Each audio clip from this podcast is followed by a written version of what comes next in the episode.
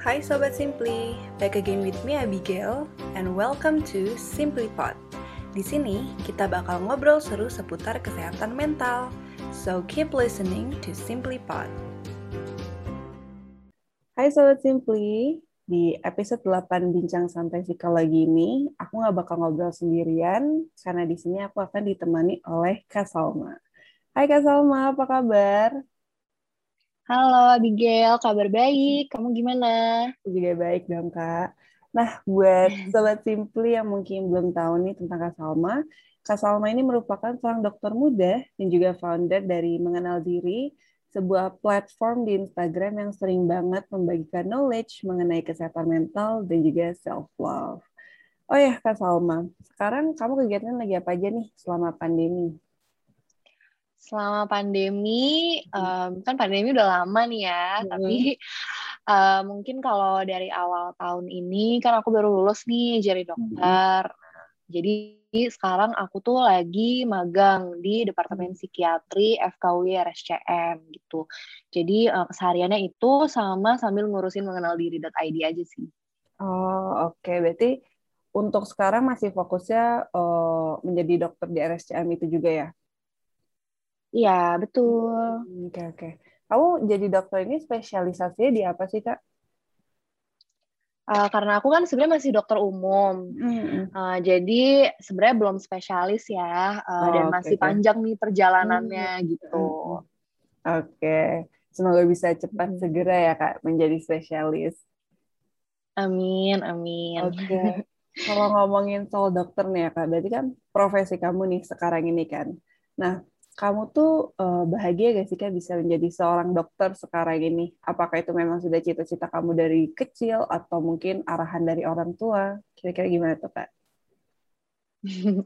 Oke, ini pertanyaan menarik ya. Kalau misalnya ditanya bahagia atau enggak sih ya bahagia ya sekarang. Hmm. Tapi kalau ditanya kayak itu cita-cita dari dulu apa enggak? Sebenarnya hmm. jawabannya antara iya dan tidak.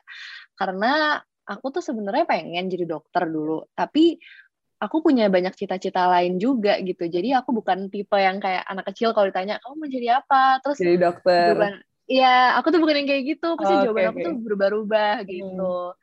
Gitu sih. Nah, terus tadi kamu juga sempat mention um, kayak apakah diarahkan sama orang tua. Nah, itu sebenarnya uh, ya 50% benar sih gitu. Hmm. Sebenarnya sih pas SMA aku tuh jurusannya udah IPA. Jadi aku hmm. emang suka banget sama ilmu sains, tapi hmm. kayak ya aku suka sama semua ilmu sains kecuali fisika ya. Okay. Jadi jadi kayak aku sempat pengen jadi bioengineer, sempat pengen jadi marine biologist, pengen jadi farmasis, macam-macam gitu. Hmm. Tapi pada akhirnya orang tua aku kayak mengarahkan uh, ya udah deh coba masuk uh, kedokteran nih kayak nilai kamu cukup gitu. Hmm. Gitu. Terus ya akhirnya wah keterima gitu kan. Hmm, okay, okay. Uh, ya sebenarnya sih ya awalnya sih aku kayak ya gak expect gitu ya Hmm. Iya, nggak expect dan malah panik gitu kayak, hmm. ah ya ampun, masuk nih, gimana dong gitu.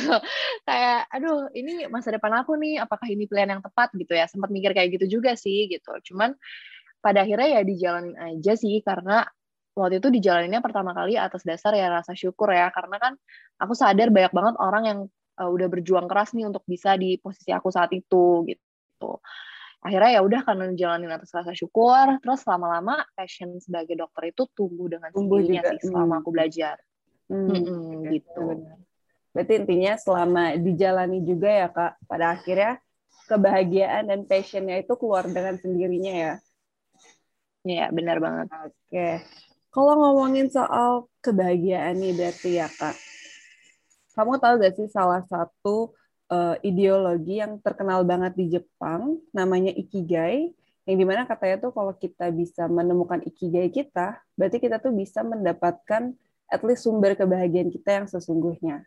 Nah, aku mau tahu nih, kira-kira kalau pandangan dari seorang dokter muda mengenai Ikigai ini, Ikigai ini tuh seperti apa sih, Kak? Hmm, Oke, okay. jadi aku pertama kali dengar ikigai itu pas aku tingkat 4, jadi aku udah mau masuk koas. Mm-hmm. Sebenarnya agak telat ya, kayak udah empat tahun sekolah kedokteran gitu baru tahu tentang ikigai gitu. Karena waktu itu aku diminta untuk jadi pembicara tentang kayak finding your passion gitu. Terus pas aku riset tentang hal itu, aku malah ketemu sama yang namanya ikigai. Terus ya aku jadi self exploration lagi gitu waktu itu. Nah, terus tadi pertanyaan kamu, pandangan aku, apakah ikigai benar-benar bisa bikin orang lebih bahagia gitu ya? Mm-hmm, betul. Oke, okay. um, jadi setahu aku ikigai ini kan asalnya dari uh, Jepang ya, kalau nggak salah khususnya tuh Okinawa ya. Ya betul. Di mana uh, di Okinawa itu memang kayak katanya kalau kita ke sana kayak misalnya kita ke pasar umur panjang gitu, gitu ya. Iya bener hmm. kayak orang-orang tuanya tuh banyak banget dan mereka tuh masih uh, berkontribusi di society-nya gitu loh. Betul. Kayak kalau kita ke pasar mereka yang jualan bukan cuma yang beli gitu kan katanya. Dan dari yang aku baca juga memang uh, proporsi populasi lansia di Jepang itu sangat tinggi bisa sampai 28 persen. Sedangkan kalau dibandingkan di Indonesia tuh cuma sekitar 8,5 persen gitu. Hmm. Nah pasti kita uh, jadi mikir dong kenapa kenapa ya mereka bisa sampai uh, panjang sampai bisa betul. Iya, bisa sampai di atas 100 tahun gitu. Mm-hmm. Berarti kan pasti tentunya mereka sehat, ya kan? Mm-hmm. Nah, sekarang sehat itu apa sih? Kalau menurut Abigail sehat itu apa? Kalau buat aku sih sehat itu kayak intinya badan kita pun fit ya, badan kita fit, terus juga mm sehat secara fisik, tapi juga sehat secara mentali juga. Jadi secara berpikir kita juga tetap tenang, walaupun kita tuh udah berumur. Kalau buat aku sehat itu seperti itu sih. Yes, benar banget, setuju banget. Mungkin hmm. kalau tambahin sedikit, kalau menurut WHO ada tambahan, jadi fisik, mental, sama sosial gitu. Hmm. Nah, nah jadi uh, udah ada studinya nih beneran kenapa uh, ikigai itu bisa uh, membuat orang sehat secara uh, fisik, mental, dan sosial gitu. Nah ini kalau misalnya aku membagikan aja ya apa yang aku baca. Walaupun pasti banyak studi-studi lain, tapi ini yang aku baca ya. Jadi uh, pertama, orang-orang yang punya ikigai itu mereka cenderung untuk mempertahankan perilaku hidup yang sehat. Jadi misalnya mereka nggak merokok, mereka lebih rajin olahraga gitu. Kenapa kayak gitu? Karena mereka tuh punya sense of control terhadap kesehatan mereka. Jadi mereka kayak punya mindset, oh I am in control of my health gitu. Therefore, I will not smoke, I will eat healthy, hmm. I will exercise routinely gitu loh. Dan itu make sense ya, otomatis kalau misalnya kita merasa kita in control of our health, kita akan uh, berperilaku untuk kayak oke okay, gue harus mempertahankan ini terus nih, gue harus sehat terus gitu. Hmm. Dan itu beneran ada studinya, jadi kayak uh, mereka yang punya ikigai lebih sering nih buat cek level kolesterol katanya. Hmm. hmm, hmm terus uh, lebih lebih rela untuk undergo prosedur-prosedur medis yang misalnya kayak kolonoskopi gitu kan nggak semua orang mau ya, tapi hmm. mereka yang punya sense of purpose tuh kayak ya udah deh nggak apa-apa gitu. Yang penting hmm. gue uh, tahu tentang status kesehatan gue hmm, gitu. Betul betul. Gitu. Terus yang kedua adalah uh, tadi kan sosial ya, yang, hmm. yang tadi fisik, mental dan sosial. Yang tadi fisik, sorry. Terus yang kedua secara sosial, katanya orang-orang yang memiliki ikigai itu juga memiliki relasi sosial yang lebih kuat. Jadi maksudnya mereka kayak punya support system yang lebih bagus gitu loh. Dan otomatis ya kalau misalnya kita uh, punya support system yang baik, uh, pasti kita juga akan lebih mudah untuk uh, menghadapi tantangan hidup, baik itu stres ataupun bahkan penyakit fisik gitu ya. Kalau misalnya kita punya support system yang baik kan um, akan lebih resilient dan akan lebih misalnya kalau kita sakit kita akan lebih cepat sembuh gitu ya, akan lebih mudah recovery gitu. Nah, terus yang ketiga tadi secara mental ya kan. Uh, ini juga menarik sih ada studinya uh, di mana orang-orang yang memiliki ikigai di masa pandemi ini itu katanya memiliki level uh, ansietas dan distress yang lebih rendah. Hmm. Sedangkan kita tahu ya kayak pandemi ini kan kayak banyak stressful. bikin orang stres, betul betul. Iya benar-benar kayak banyak banget stresornya dan ternyata mereka yang memiliki ikigai memang uh, level ansietas dan distressnya itu lebih rendah gitu. Jadi uh, mungkin uh, ini apa ya? Ini aku menggabungkan uh, dari studi-studi tadi kurang lebih fisik, mental dan sosial orang-orang yang memiliki ikigai itu lebih sehat. Jadi make sense kenapa mereka akhirnya bisa hidup dengan sangat lama hmm. dan gak cuma lama aja tapi bahagia hmm, gitu. Betul, betul, betul. Ya sih aku juga waktu itu sempat juga kan baca yang bukunya dia itu ya buku Ikigai itu. Di situ kan hmm, hmm, dituliskan hmm. juga kalau misalnya cara rahasia mereka itu orang-orang Jepang itu bisa yang di Okinawa ya terutama mereka bisa tetap umur panjang apalagi setelah mereka retirement setelah mereka pensiun mereka tuh tidak langsung pensiun tok dan udah nggak ngapa-ngapain lagi tapi mereka tetap aktif mengerjakan ya mungkin bantu tetangga atau mungkin jualan di pasar kayak kata kamu dan itu sih menjadi uh, rahasia banget sih untuk mereka bisa tetap fit gitu ya secara mentally, physically sama sosialnya juga berarti ya. Iya betul betul betul. Oke okay, oke. Okay. Tapi nih, Kak Salma, aku mau nanya lagi ke kamu. Kamu kan hmm. sekarang menjadi dokter muda nih, dan juga kamu juga seorang founder kan dari salah satu platform si mengenal diri ini. Nah, untuk kamu melihat diri kamu yang sekarang nih, apakah menurut kamu, kamu itu udah menemukan ikigai kamu sendiri? Oke, okay. um, kalau menurut aku saat ini aku sudah uh, menjalani ikigai aku atau aku udah align gitu ya sama ikigai aku. Tapi um, walaupun mungkin belum sempurna gitu, maksudnya aku masih merasa banyak banget uh, self exploration yang bisa aku lakukan ke depannya dan kayak maksudnya hidup aku tuh kayak aku baru lulus ya jadi kayak rasanya tuh hidup aku baru dimulai gitu loh jadi kayak uh, ke depannya mungkin akan uh, berubah lagi atau aku, aku akan menemukan mungkin passion baru atau uh, mission baru gitu ya Nah, tapi untuk saat ini aku merasa uh, hidup aku sudah align gitu. Kan kalau ikigai itu katanya kita punya alasan untuk bangun tidur setiap hari gitu ya. Iya betul betul. Nah, Jadi semangat ya. Iya, nah itu aku uh, saat ini udah menemukan itu sih karena uh, mungkin kalau aku boleh share kayak pas aku dulu sekolah masih sekolah ya masih sekolah kedokteran gitu kan aku masih harus mempelajari begitu banyak hal ya begitu banyak bidang kedokteran kayak nggak cuma mental health aja kan aku harus belajar uh, penyakit dalam, anak, oksigen, kulit, semuanya gitu kan. Dan hmm. mungkin nggak semua hal itu aku bener-bener tertarik gitu kan. Jadi iya, jadi kadang, aduh aku tuh lagi pengen baca buku Ikigai nih misalnya, tapi nggak nyambung sama modul sekarang gitu. Aku harus baca buku kulit gitu misalnya. Tapi kalau sekarang karena aku udah bener-bener uh, maksudnya berkecimpung di dunia mental health, aku magangnya di psikiatri, terus aku punya mengenal diri.id. Jadi rasanya apa pun yang aku lakukan sekarang itu kayak bisa berkontribusi untuk karir aku aja gitu. Jadi ah gue pengen baca buku Ikigai nih, itu jatuhnya mungkin leisure, kayak aku senang-senang, tapi at the same time itu juga uh, mengembangkan karir aku juga gitu. Dan bisa, misalnya aku sekarang jadi bisa ngobrol nih sama Abigail untuk kayak mengembangkan podcast Sharing Abigail dan mengenal diri juga. Betul, iya, gitu sih. Oke. Okay. Gitu gitu. Berarti kalau ditanya iya, berarti ini udah at least sudah align lah ya untuk uh, ikigai kamu itu sendiri. Nah, iya, kamu betul. bisa sharing gak sih kak, uh, gimana sih proses yang udah kamu lalui nih untuk sampai di titik ini? Kira-kira kayak teknik seperti apa dari Ikigai yang kamu gunakan atau mungkin teknik kamu sendiri dalam mencari dalam mendapatkan si Ikigai ini? Oke, okay, ya. Nah, ini berarti aku kayak sekalian membagikan tips aku aja gitu ya. Boleh, boleh banget ya. Oke, okay, nah uh, jadi uh, ini sebenarnya mungkin aku pas menjalani ini nggak bener-bener kayak tahu kalau aku lagi menjalani itu. Tapi ini setelah aku refleksikan lagi, oh ternyata ini yang gue lakuin gitu loh. Jadi yang pertama, uh, sebenarnya ada tiga hal ya, simpel hmm. sih. Yang pertama, be curious. Jadi uh, aku uh, selalu membuka pikiran untuk kayak penasaran aja sama semua hal gitu. Hmm. Karena uh, banyak banget orang yang kayak bilang, ya gimana mau nemuin ikigai, gue aja nggak tahu passion gue apa gitu kan. Uh, atau justru kayak aku dulu kayak ya ampun kayak passion aku di mana-mana it's all over the place gitu kan. Jadi nggak tahu sebenarnya the big passion tuh apa sih gitu. Sebenarnya menurut aku cara yang paling gampang adalah ikutin aja rasa penasaran kamu gitu. Kamu lagi penasaran tentang apa pasti ada deh cara untuk kayak um, menggali rasa penasaran itu either dengan misalnya baca buku atau sekarang kan banyak banget online courses atau uh, join komunitas volunteering uh, ikut organisasi gitu. Jadi menurut aku itu sih ikutin aja rasa penasaran kamu gitu.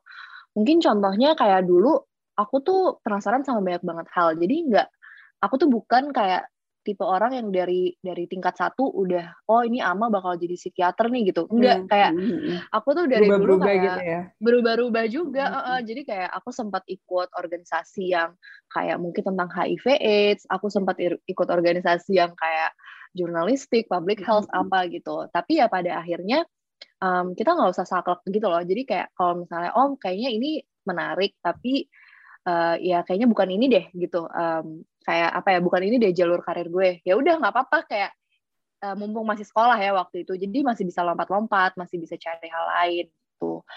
Gitu sih ya. Dan juga um, kayak uh, passion itu tuh bukan nggak harus selalu suatu bidang gitu kayak maksudnya nggak harus kayak mental health gitu nggak harus kayak psikologi atau apa gitu Uh, tapi bisa sebuah aksi juga gitu. Jadi misalnya, oh uh, gue penasaran nih gimana sih caranya orang bisa public speaking uh, dengan baik gitu, hmm, atau okay, okay. gimana caranya orang bisa uh, desain dengan baik. Nah itu juga bisa tuh jadi rasa penasaran kamu dan bisa jadi tumbuh sebagai passion kamu gitu. Jadi menarik ya, kayak maksudnya passion orang tuh sekarang beragam banget gitu, nggak nggak harus suatu bidang tapi bisa juga um, suatu action gitu. Itu yang pertama, be curious. Hmm Terus yang kedua adalah uh, berani keluar dari zona nyaman. Sebenarnya itu nyambung ya sama Be Curious karena kan tadi kayak misalnya aku bilang uh, uh, ikutin rasa penasaran kamu, tapi bisa jadi kamu nggak tahu apa-apa tentang hal itu, jadi kayak uh, ya obviously it's scary kan untuk memulai satu hal yang baru gitu. Mm-hmm. Tapi menurut aku itu kuncinya di mana kita bisa mempertajam awareness kita tentang apa yang kita sukain dan juga apa yang menjadi kelebihan kita gitu. Mm-hmm. Karena kalau kita um, kayak ngelakuin hal-hal yang kayak kita uh, pernah bisa, lakuin terus, gitu ya. Iya, ya yang kita pernah lakuin terus kayak kapan kita tumbuh gitu. Betul, kapan betul, kita Uh, uh, justru kapan kita gimana caranya kita tahu apa yang kita good at di saat kita nggak tahu apa yang kita bad at gitu hmm. ngerti ya sih hmm, jadi emang harus pernah gagal sih menurut aku gitu kayak uh, mungkin contohnya kalau aku aku uh, pernah mencoba berbisnis gitu. Aku hmm. berbisnis hmm. tuh dua kali. Hmm. Uh, aku uh, pernah nyoba untuk bisnis um, baju. Aku pernah bahkan aku pernah nyoba MLM. Terus aku juga pernah nyoba bisnis lagi. Ya itu kayak aku tuh emang tipe orang yang nyoba-nyoba aja aku. gitu ya. Iya, hmm. iya kayak aku tuh kayak kutu lompat gitu loh. Kayak hmm, udah okay, okay. ayo cobain ya cobain aja gitu ya cuman aku jadi sadar oh ternyata gue tuh orangnya nggak jago sales gitu ya terus hmm, kayak okay, okay. tapi mungkin ada hal-hal lain yang ketika gue cobain oh ternyata gue jagonya di sini hmm. gitu gitu sih dan juga meningkatkan resiliensi kita juga ya terhadap tantangan hidup jadi kayak oh ya udah gagal tuh rasanya kayak gini um, kayak gue nggak mati kok kalau gue gagal kayak betul, the worst betul. thing that mm -hmm. ya yeah, the worst thing that can happen hidup nggak berakhir juga benar benar paling lo malu ya gak sih kayak malu sedih cuman ya udah it's fine gitu kayak ya udah yeah. hari ini aja besok ya udah kita harus balik lagi Iya mantap banget, bener banget tuh Abigail. Iya benar-benar gitu. Um, terus itu sih yang kedua. Terus yang ketiga adalah rajin-rajin refleksi diri sih gitu. Hmm. Um, kalau refleksi diri kan cara orang beda-beda ya. Kayak hmm. kalau kamu gimana biasanya kira-kira? Uh, kalau aku pribadi sih aku sebenarnya justru aku uh, jarang sih ya refleksi diri kayak cuman waktu itu tuh hmm. sempat sering refleksi diri waktu itu waktu mulai uh, pandemi pertama ya. Waktu mulai pandemi pertama kan setelah kan lagi kuliah tuh langsung di offin semua kan. Dan saat itu aku juga nggak dapat nggak dapat pokoknya intinya nyoba segala macam uh, lowongan yang remote kan aku nggak dapat semua. Di situ aku sempat stres kan karena merasa aduh ini kok kayak gue kurang banget kali ya. Nah di situ tuh aku mulai uh, refleksi diri dengan journaling. Jadi aku nulis hmm. nulis semua perasaan aku setiap harinya kayak gimana. Cuman setelah akhirnya puji Tuhan udah dapat uh, tempat kerja, tempat magang gitu, udah gak pernah refleksi diri lagi sih. Cuman kayak nanti setelah ini kayaknya akan refleksi diri deh, setelah Kak Salma bilang untuk sebagai tips juga. ya itu bener banget sih maksudnya mm -hmm. uh, pengalaman kamu tuh pengalaman yang mungkin uh, very common ya kayak mm -hmm. uh, refleksi diri tuh rasanya uh, justru semakin sulit ketika hidup kita lagi baik-baik aja. Hmm, bener, karena kayak kayak udah fine ini. Nanti kalau sulit yeah. lagi ada refleksi diri. ya bener banget kayak itu mungkin um, uh, very common. Tapi menurut aku sebenarnya banyak cara ya untuk refleksi diri dan memang uh, mungkin journaling tuh uh, salah satu cara yang uh, saat ini lagi ngetren gitu kan. Hmm, Tapi uh, banyak cara lain juga, maksudnya nggak harus journaling. Misalnya, hmm. menurut aku kayak uh, mungkin kalau teman-teman yang uh, misalnya Muslim beribadah sholat gitu, di akhir hmm. sholat sambil berdoa bisa tuh sambil refleksi gitu ya maksudnya kayak hmm. ngobrol sama Tuhan gitu hmm. hari ini uh, bersyukur nih Tuhan udah kasih ini ini ini gitu terus maaf ya Tuhan hari ini aku um, melakukan ini ini itu kan hmm. maksudnya bagian dari refleksi juga hmm. gitu ya hmm. atau mungkin bisa ngobrol sama uh, temen yang kita dekat atau nggak tahu ya mungkin pacar atau orang tua hmm. kayak uh, yang emang kita percaya gitu. Mungkin bisa ngobrol sama mereka, misalnya kayak ya udah cerita tentang hari kamu, tapi bisa sekalian itu jadi uh, refleksi diri kamu juga dan mungkin itu bisa terima masukan dari orang lain juga gitu. Ya itu mungkin banyak cara-caranya sih gitu. Tapi um, jadi maksudnya nggak harus aktif journaling gitu. Tapi journaling tuh maksudnya bagus banget sih kalau emang kalau emang itu bisa menjadi sebuah rutinitas gitu, menurut aku itu bagus banget gitu. Gitu sih. Oke hmm, oke. Okay, okay. Jadi uh, kalau dari tiga tips kamu nih ya, aku aku hmm. juga uh, ini banget sama yang pertama sih yang be curious itu. Karena juga dulu kan hmm. kan aku waktu dari SM dari SD bahkan kayak selalu ganti-ganti banget kan cita-cita kayak awalnya bilang oh dokter, habis itu ganti jadi presenter, habis itu ganti lagi. nah cuman sekarang kan kuliahnya aku kebetulan ambilnya ilmu komunikasi kan. Terus aku uh, hmm. fokusnya itu memang sekarang di sebagai social media spesialis. Nah, hmm. di sini pun juga aku tapi tetap be curious dengan diri aku karena aku juga kepo sebenarnya tuh aku tuh suka ngomong. Jadi aku coba cari hmm. makanya ini coba bantu isi podcast, terus juga coba oh apa melakukan meeting misalnya sama klien. Dari situ aku pun juga mulai masih dalam tahap pencarian mengenai passion aku tuh sebenarnya maunya adanya di mana sih kayak gitu. Hmm. Terus juga sama yang self reflection yang kayak tadi kamu bilang itu juga emang bagus banget sih menurutku temenku juga ada yang selalu ngelakuin self reflection itu tiap malam dia sih kalau temen aku nih dia selalu nulis sama dia juga selalu berdoa jadi dia selalu hmm. kayak self reflectionnya lewat situ cuman dia mungkin tidak setiap hari ya cuman dia selalu setiap minggu seminggu sekali itu pasti dia akan ada momennya untuk harus self reflection itu setiap malam gitu hmm, wow. Mm -mm. Semangat Abigail, kamu menurut aku kamu um, bagus banget sekarang nih uh, jadi host podcast ini kayak maksudnya aku nyaman banget ngobrol sama kamu. Jadi Makasih. Sebenarnya ya, baru pertama maksudnya, kali loh aku. Iya, ya guys, kita baru pertama ngobrol dan oh ini tuh pertama kalinya kamu Ini pertama kali aku nge-podcast okay. untuk Simply ini. Ah, keren banget. Ya ampun. Oke, lanjutkan ya. Oke, amin. Pasti semoga tetap semoga tetap semangat.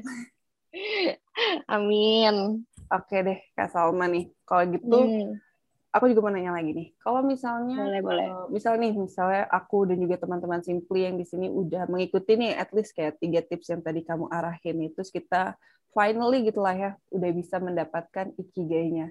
Nah, menurut kamu, apakah dengan kita bisa lah at least menemukan ikigai kita, apakah ini juga sekaligus berpengaruh kepada kesehatan mental kita? Oke, ya. Nah, uh, ini sebenarnya tadi udah sempat disinggung juga ya, kayak mm-hmm. uh, bener banget kalau ikigai itu bisa mempengaruhi kesehatan mental. Sebenarnya kalau kita pikir secara logikanya aja gitu, kayak misalnya kita dihadapin sama suatu masalah, mm-hmm. pasti kita akan lebih lebih mudah putus asa kalau kita nggak bisa ngelihat the big picture in our life gitu kan. Tapi kalau misalnya kita punya ikigai kan kita kayak bisa ngelihat oh sebenarnya tujuan hidup gue tuh ini gitu kalau misalnya kita mendapatkan suatu masalah di hidup hmm. kita dan kita nggak punya sense of purpose, kita nggak punya hmm. ikigai, hmm. pasti kita akan lebih mudah untuk putus asa kan, hmm. karena kita nggak bisa ngelihat the big picture in our life gitu. Tapi kalau misalnya kita punya purpose gitu, uh, misalnya kita kena masalah, kita bisa menganggap oh masalah ini tuh sebagai uh, sebuah tantangan justru hmm, gitu betul. untuk membuat kita Iya benar hmm. kayak oh mungkin justru gue disuruh belok nih misalnya hmm. tapi hmm, hmm. nanti pada akhirnya gue bisa kok tetap mencapai um, ikigai itu. apa ikigai itu gitu hmm. jadi mungkin itu um, secara apa ya secara logikanya aja sih kayak gitu ya hmm. tapi uh, kalau dari studi yang aku baca juga yang menarik uh, itu secara biologis juga terbukti gitu. Jadi um, ada yang menilai tentang uh, level kortisol. Jadi hmm. kortisol itu uh, stres hormon dalam tubuh kita. Jadi kalau kita stres, yang dikeluarin sama tubuh kita secara akut itu kortisol gitu. Nah ada nih studinya di mana um, kayak subjek-subjeknya tuh dikasih stresor gitu, jadi mereka disuruh public speaking gitu. Nah, terus mereka yang memiliki sense of purpose dalam hidupnya, ternyata pas dicek level kortisolnya tuh lebih rendah gitu. Jadi mereka secara biologis juga emang lebih resilient terhadap stres gitu. Dan ada juga yang uh, kedua tuh mereka ngelihat uh, pakai fMRI. Jadi fMRI itu kayak kayak ronsen tapi buat otak gitu loh. Nah, terus uh, ketika subjek-subjeknya itu dikasih kayak gambar-gambar yang disturbing, uh, ternyata bagian dari otak namanya amigdala yang kayak dia harusnya tuh tertrigger gitu kalau misalnya kita stres atau kita takut gitu.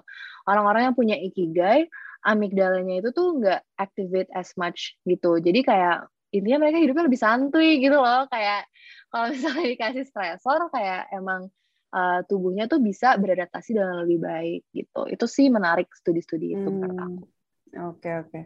Berarti juga kalau kayak tadi kamu bilang uh, logikanya ya secara logika hmm. saat kita menghadapi masalah gitu ya. Berarti ini juga sebenarnya agak mirip dong ya kak sama yang filosofi teras gitu yang dibilang kan kalau misalnya uh, ketika kita bisa menenangkan pikiran kita dan juga sekaligus kalau kita udah bisa menemukan ikigai kita saat kita dihadapkan masalah kita tuh jadi bisa mengontrol pikiran kita untuk menghadapi masalah tersebut. Jadi bukan pikiran atau emosi hmm. kita yang mengontrol kita, tapi diri hmm. kita sendiri yang ambil alihnya untuk bisa melewati masalahnya. Benar banget oh, okay. sih, itu bagus banget.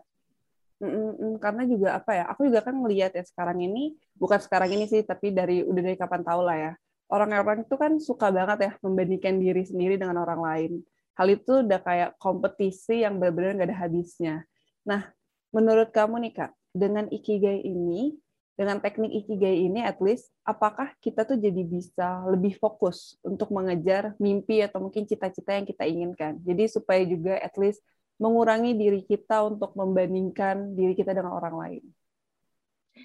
Ya, benar banget sih ya. Sebenarnya mungkin karena media sosial juga ya. Jadi kita kayak gampang banget nih mm -hmm. um, apa jatuh dalam spiral comparing ourselves dengan betul, betul. orang lain gitu ya. Mm -hmm um, sebenarnya tadi kamu udah nyebutin pertama bagus banget tentang um, self awareness tadi ya jadi kayak kita jadi bisa um, tadi kamu bilang kayak detach diri kita dengan emosi dan pikiran kita gitu kan ya betul. jadi kayak uh, menurut aku ketika kita comparing ourselves dengan orang lain itu kadang kita tuh jadi kayak um, mengkritik diri kita sendiri ya kan? Jadi kayak aduh gimana sih lo? Kok lo nggak bisa sih kayak teman lo ini?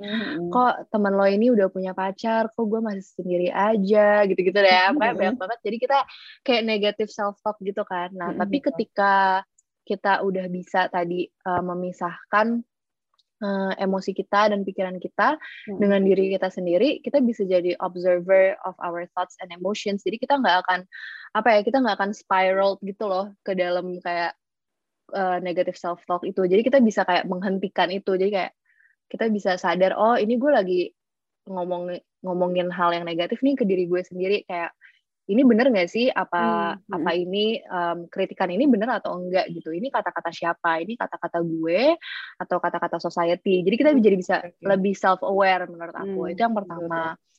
Hmm, terus yang kedua um, sebenarnya ikigai itu kan um, sebuah apa ya experience ya. Hmm. kayak uh, yang aku baca ya dari dari uh, studinya itu uh, yang orang yang psikiater yang pertama kali mengenalkan ikigai ke publik Jepang gitu. Kalau nggak salah namanya Dokter Kamiya. Itu dia mendefinisikan ikigai itu sebagai sebuah experience. Jadi ikigai itu bukan cuma framework, bukan cuma sesuatu yang kita tulis di kertas gitu, yang kayak hmm. Venn diagram itu gitu. Tapi itu benar-benar uh, sesuatu yang harus kita um, alami masing-masing di kehidupan kita. Dan tentunya experience tiap orang itu kan beda-beda gitu. Mungkin sesimpel misalnya aku sama Abigail sama-sama ngejalanin ujian misalnya simak hmm. UI gitu. Hmm, hmm, hmm. Ya walaupun ujiannya sama, soalnya sama, tapi experience aku dan kamu akan berbeda. Berbeda. Gitu kan. Hmm. Nah, nah itu sama dengan kayak konsep kalau kita udah sadar ikigai itu sebuah experience, ya pasti untuk mencapai ikigai itu experience aku dan orang lain akan berbeda. Jadi maksudnya nggak apple to apple kalau kita hmm. membandingkan experience, membandingkan. Hmm. experience hidup kita dengan orang lain gitu. Hmm, Itu bisa jadi uh, perspektif juga. Sama yang yang terakhir mungkin kita jadi lebih trusting in our own timing gitu ya. Jadi betul, betul. Um, kayak ya aduh maaf bentar airpod gue jatuh. Oke udah. Ya, Jadi kadang ya kadang kan kayak um, kita pressured ya kayak mm -hmm. uh, mungkin kalau contohnya aku dulu kan sekolah kedokteran tuh lama banget enam -hmm. tahun terus kayak ngelihat teman-teman aku yang udah lulus angkatan SMP SMA iya udah lulus oke okay. iya jadi kayak teman-teman aku tuh udah pada gajinya udah dua di mm. dua digit gitu kan mm. sedangkan aku masih jadi babu di rumah sakit kayak ya kayak ngambilin pipis pasien ngambilin kayak bersihin pup pasien aduh sedih hmm. banget terus nggak di nggak dibayar gitu kan kayak maksudnya kalau aku mikir dari situ kayak ya ampun hidup aku ketinggalan banget nih gitu mm-hmm. tapi tapi kalau misalnya kita udah tahu ikigai kita kayak ya udah gitu emang aku melakukan ini karena this is what I love this is what I'm good at this is mm. what I will be paid for at the end Betul. and this is what the world needs gitu mm-hmm. jadi ya nggak apa-apa gitu oke oh, oke okay ini menarik banget ya kayak yang tadi kamu bilang uh, berarti untuk kita bisa lebih fokus ya at least kita harus self awareness juga ya harus tahu hmm. at least untuk uh, pada diri kita sendiri apa sih yang sebenarnya kita butuhkan dan juga apa sih yang kita juga bagus dan juga tadi hmm. seperti kamu bilang yang knowing our own timing itu juga aku sempat uh, lihat sih ya waktu itu quotes gitu dari salah satu Instagram di mana dia tuh bilang kalau misalnya Indonesia sama New York aja jamnya beda. Kalau Indonesia pagi, New York malam. Kalau New York pagi, Indonesia malam kan. Dan hal itu nggak berarti kalau sebenarnya Indonesia lebih terlambat daripada New York. Itu berarti bahwa Indonesia dan New York mereka punya waktunya yang berbeda, punya waktu yang masing-masing. Jadi sama halnya dengan kita juga kan. Kita mungkin oh teman kita ada yang udah sukses di umur 20, kita umur 20 masih kuliah lah atau masih gini-gini aja Berarti mungkin timing kita memang bukan di umur 20, mungkin di umur 30 atau mungkin di umur lainnya lagi. Ya ampun, bagus banget aku mau nangis. Oke, okay, Oke deh Kak Salma. Karena kan juga hal kayak gitu tuh bener-bener apa ya, bener-bener udah kayak kayak aktivitas lah kayak aktivitas sehari-hari gitu kan. Karena aku pun juga selalu merasakan pressure itu kan. Kayak bisa lihat di LinkedIn gitu ya ngeliat LinkedIn anak-anak mm-hmm, seangkatan kayak wah keren banget nih ada yang masuk perusahaan A perusahaan B. Yang jatuhnya korporat yang besar-besar lah ya. Tapi kok aku kayaknya masih yang kecil-kecil aja. Cuman akhirnya aku pun juga menyadari diriku kalau oh mungkin proses aku emang harus dimulai dari sini. Baru nanti at least lah mungkin bisa dapat di tempat yang besarnya. Oke. Okay, iya benar banget sih. Oke okay deh Kak Salma. Thank you banget buat waktunya udah mau sharing terkait hal ini. Semoga podcast kita hari ini bisa bermanfaat banget ya untuk semua sobat Simply ataupun teman-teman lain yang lagi dengerin sambil rebahan atau mungkin sambil masak dan lain-lainnya.